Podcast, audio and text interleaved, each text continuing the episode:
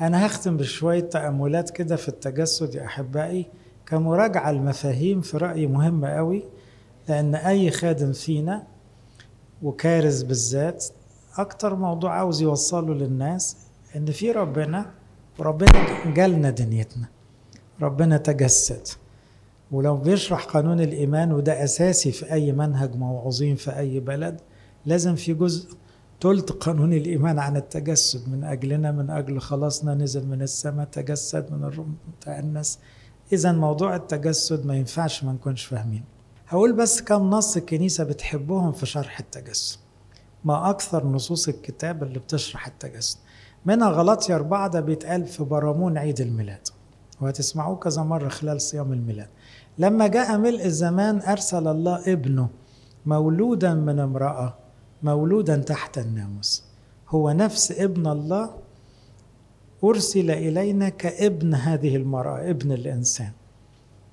يبقى مش شخصيتين هو شخص واحد. الله ظهر في الجسد ليفتدي اللام هنا لام التعليل فبنقول علة التجسد سبب التجسد غرض التجسد الفداء. ده الغرض الأساسي. الذين تحت الناموس أيا كان ناموس طبيعي أو ناموس موسى يعني المحكوم عليهم بالموت لننال التبني. ممكن نسميها علة أخرى أو نتيجة التجسد. يعني هنرجع نبقى أولاد ربنا لما ربنا تجسد. ودي اللي طلعها بقى أثناسيوس وقديسين كتار قال صار ابن الله ابنا للبشر ليجعل أولاد البشر إيه؟ أولاد الله. فإحنا رجعنا أولاده خدنا التبني لما هو بقى واحد مننا. عمل البدل أخذ الذي لنا بقى واحد مننا أعطانا الذي له بقينا إحنا ولاد ربنا شبهه.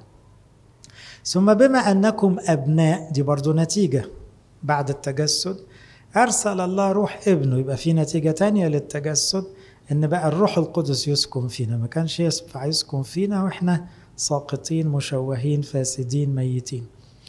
صارخا يا آبا الآب يبقى بعد التجسد أقدر أقول لربنا بابا قبل التجسد لا. إذا لست بعد عبدا بل ابنا وإن كنت ابنا فوارث لله بالمسيح.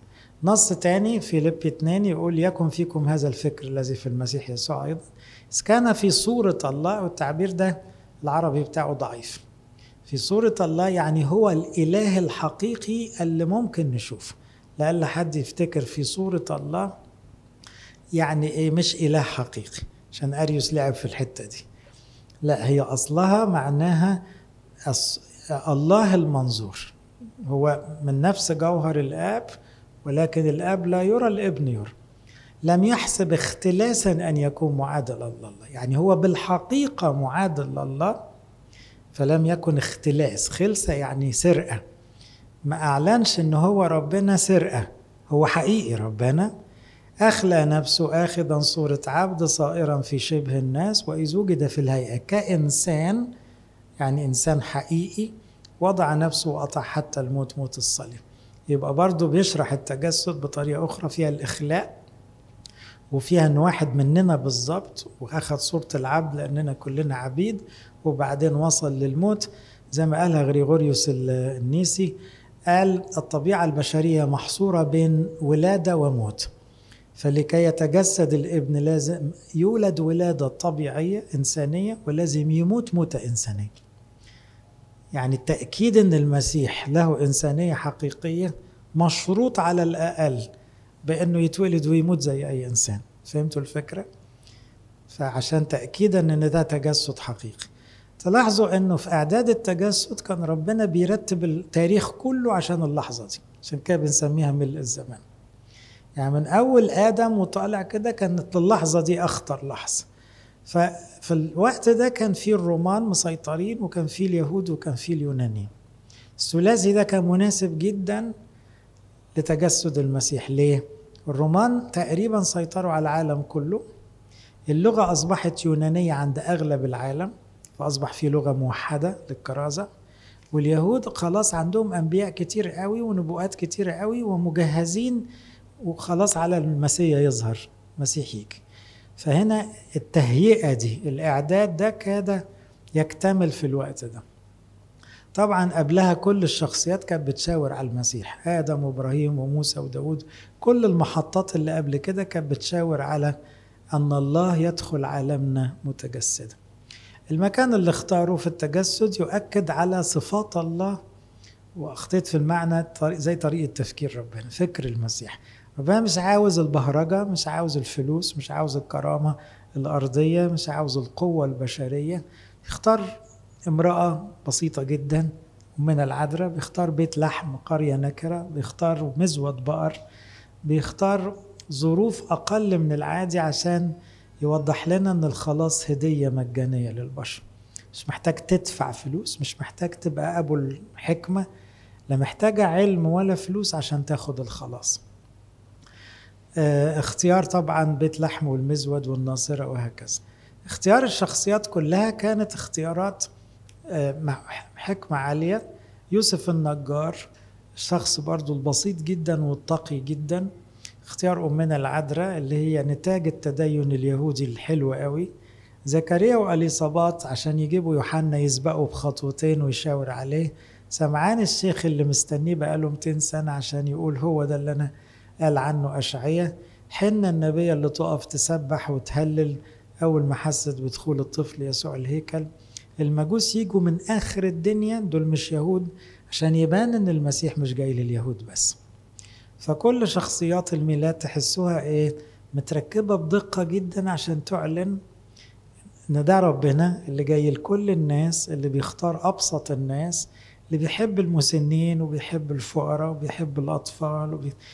وبالتالي كل المعاني تلاقوها موجودة في أحداث الميلاد والتجسد كذلك الرعاة لأن أخ أكتر شخصيات الكتاب رعاة والمسيح راعي صالح والرسل هيبقوا رعاة والكنيسة كلها تبقى شغلها رعاية وبالتالي الرعاة احتفلوا.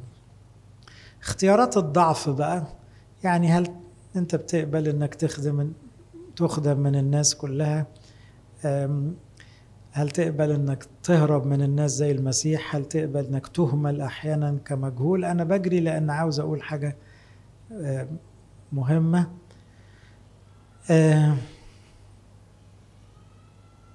بركات التجسد. معلش السؤال ده مهم يا جماعة لأن إذا كنا بنقول التجسد أهم حاجة في المسيحية تقريبا وأكبر معنى بندافع عنه الله ظهر في الجسد.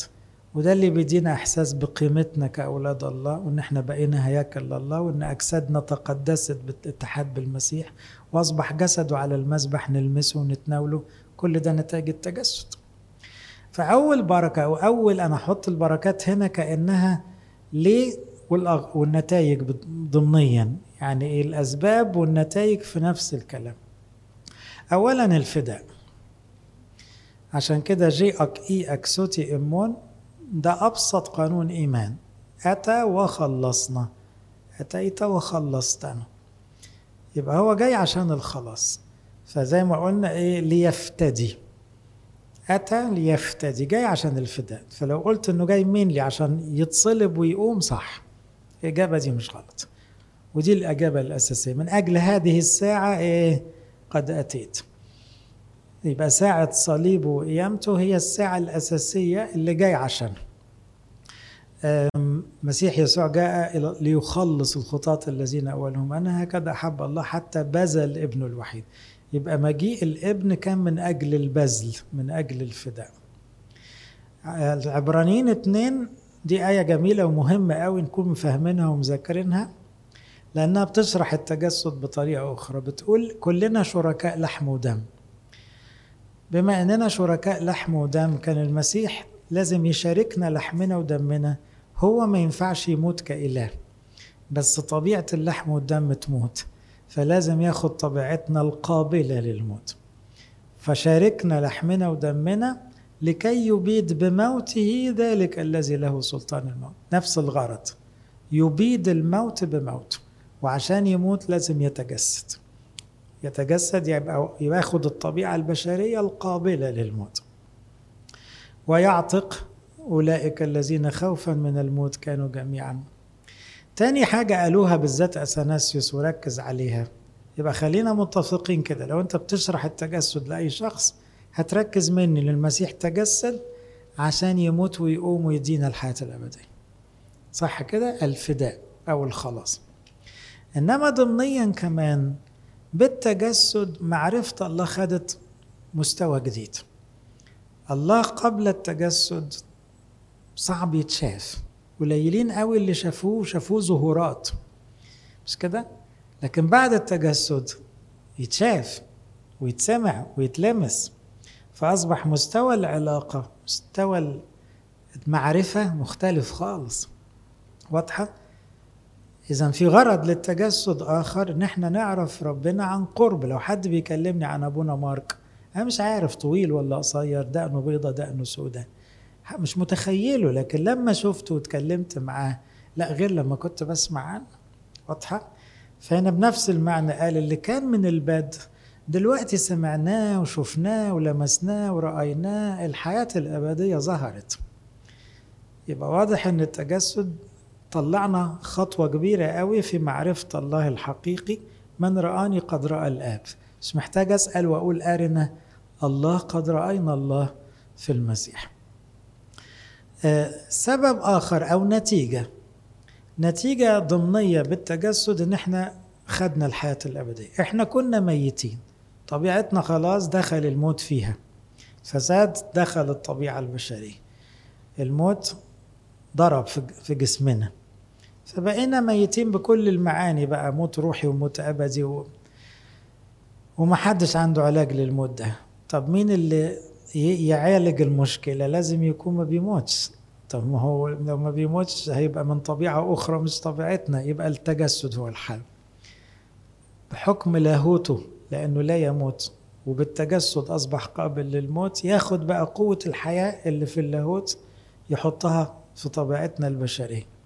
عشان كده ساعات نسميه رئيس الحياة. فقال أنا قد أتيت لتكون لهم حياة. يبقى بدون الإيمان بالتجسد اللي هو ربنا يسوع الإله المتجسد مفيش حياة أبدا. عشان كده نقول ليس بأحد غيره الخلاص. الموضوع لا أخلاق ولا ناموس ولا فضائل. هو المسيح. تلزق فيه تاخد الحياة الأبدية لأنه مصدر الحياة. فأنت جواك موت.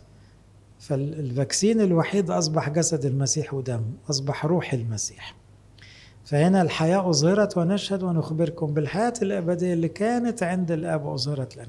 وهو ده ضمنيا معنى البنو بما أننا أولاد الله صرنا ورثة. فاهمين ورثة؟ يعني هناخد الحياة الأبدية. البركة الرابعة كلها حاجات ضمنية يا جماعة. يعني إيه؟ تقدر تقولها لازقة في بعض. بما أن المسيح تجسد ليفدينا يموت وينتصر لنا على الموت وكمان المسيح بتجسده عرفنا ربنا وشفناه ولمسناه وتخيلناه وبقينا نمشي وراه ونقلده. كمان خدنا الحياة الأبدية اللي راحت مننا بالخطية. كمان التقديس. إحنا كبشر صرنا خطاة في طبيعتنا فاسدين بالطبيعة. القداسة أصبحت بعيدة عننا جدا. مهما اجتهدنا عشان نصلح نفسنا القداسة أصبحت مستحيلة. لكن بالتجسد الله القدوس اتحد بطبيعتنا. فبالروح القدس اللي اداهولنا نرجع نبقى قديسين تاني. اللي بتكمل في القداس لما يقول القدسات للإيه؟ للقديسين. إحنا مش وش قديسين لكن بقينا قديسين بتجسده فيقول أما تعلمون أنكم هيكل الله وروح الله يسكن فيكم؟ بركة أخرى ضمنية كده أن إحنا وقعنا من الملكوت سقطنا من الحياة الأبدية نفينا. الملك لما دخل قال كلكم هتبقوا أعضاء في الملكوت في المملكة. ملكوت يعني مملكة كيندم مش كده؟ فإحنا أصبحنا بالتجسد تابعين لملك لا يموت. فخدنا عضوية في المملكة عن طريق تجسده. أخذ الذي لنا أعطانا الذي له. اللي برضه بتكمل في المعمودية والميرون وأصبح الملكوت داخل فين. معنى تاني قالوه بعض الآباء أن التجسد إدى معنى وقيمة لحياتنا. إحنا كانت حياتنا قبل التجسد بلا معنى. ليه؟ الناس عايشة ليه؟ عشان تموت. لو سألت الناس عايشة ليه قبل المسيح الحقيقة كل الناس مستنية تموت. مفيش أي معنى للحياة لأنه مفيش حاجة بعد كده موت أبدي جحيم. إنما بعد التجسد أصبح للحياة قيمة ومعنى ليه؟ إحنا بنبشر بالملكوت بننقذ نفوس بنجيب ناس للسماء خلاص في حياة مستنيانا. فأصبح في قيمة ومعنى لكل يوم بنقضيه في حياتنا. آه ليها آيات طبعا كتير. أخيرا أقول الشركة برضو الآباء اتكلموا فيها يعني إيه؟ شاركنا ألمنا شاركنا ضعف يعني متاعبنا بكى معانا جاع معانا اتهان اتظلم زينا عشان يعمل لنا شركة معاه في المجد الأبدي. فكرة المشاركة دي عارفين لما اتنين يبقوا شركاء مع بعض يقول لك شركاء في المكسب والخسارة؟ هو اشترك معانا شاركنا فخد الخسارة معانا. وبعدين في مكسب أبدي بقى إحنا ناخده معاه. فأصبحنا شركاء في المجد إن كنا نتألم معه نتمجد أيضا معه. معه دي علامة الشرع الشركة اللي بدأت بالتجسد. بالتجسد أصبحنا شركاء في مجد المسيح عن طريق أنه أخذ طبيعتنا البشرية. حد عنده سؤال؟ شكلكم جميل. شكلكم حلو. قول يا دكتور.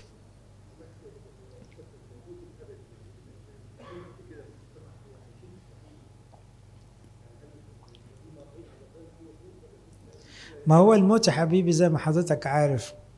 الموت جسديا خلاص ماشي على الكل كله لازم يموت. والموت الروحي يعني الفساد والخطية غلبت. والموت الأدبي إن في انفصال عن الله. الموت الروحي يعني الناس بعدت عن ربنا خلاص بقى في مسافة كبيرة قوي. كل ده اتصلح بالتجسد. فاللي راحوا على الجحيم دي النتيجة الطبيعية للانفصال عن الله والحتاية الخطية. لما جيب التجسد كان مرتب بعد صليبه ينزل الجحيم يرجع عياله تاني اللي استنوه. آه بالظبط كده. الموت الأبدي معناه استمرار الحياة إلى الأبد بعيدا عن الله. هي دي موتا تموت.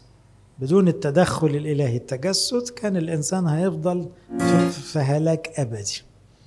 أو موت أبدي يعني خلاص في الضلمة إلى إلى آخر الظهور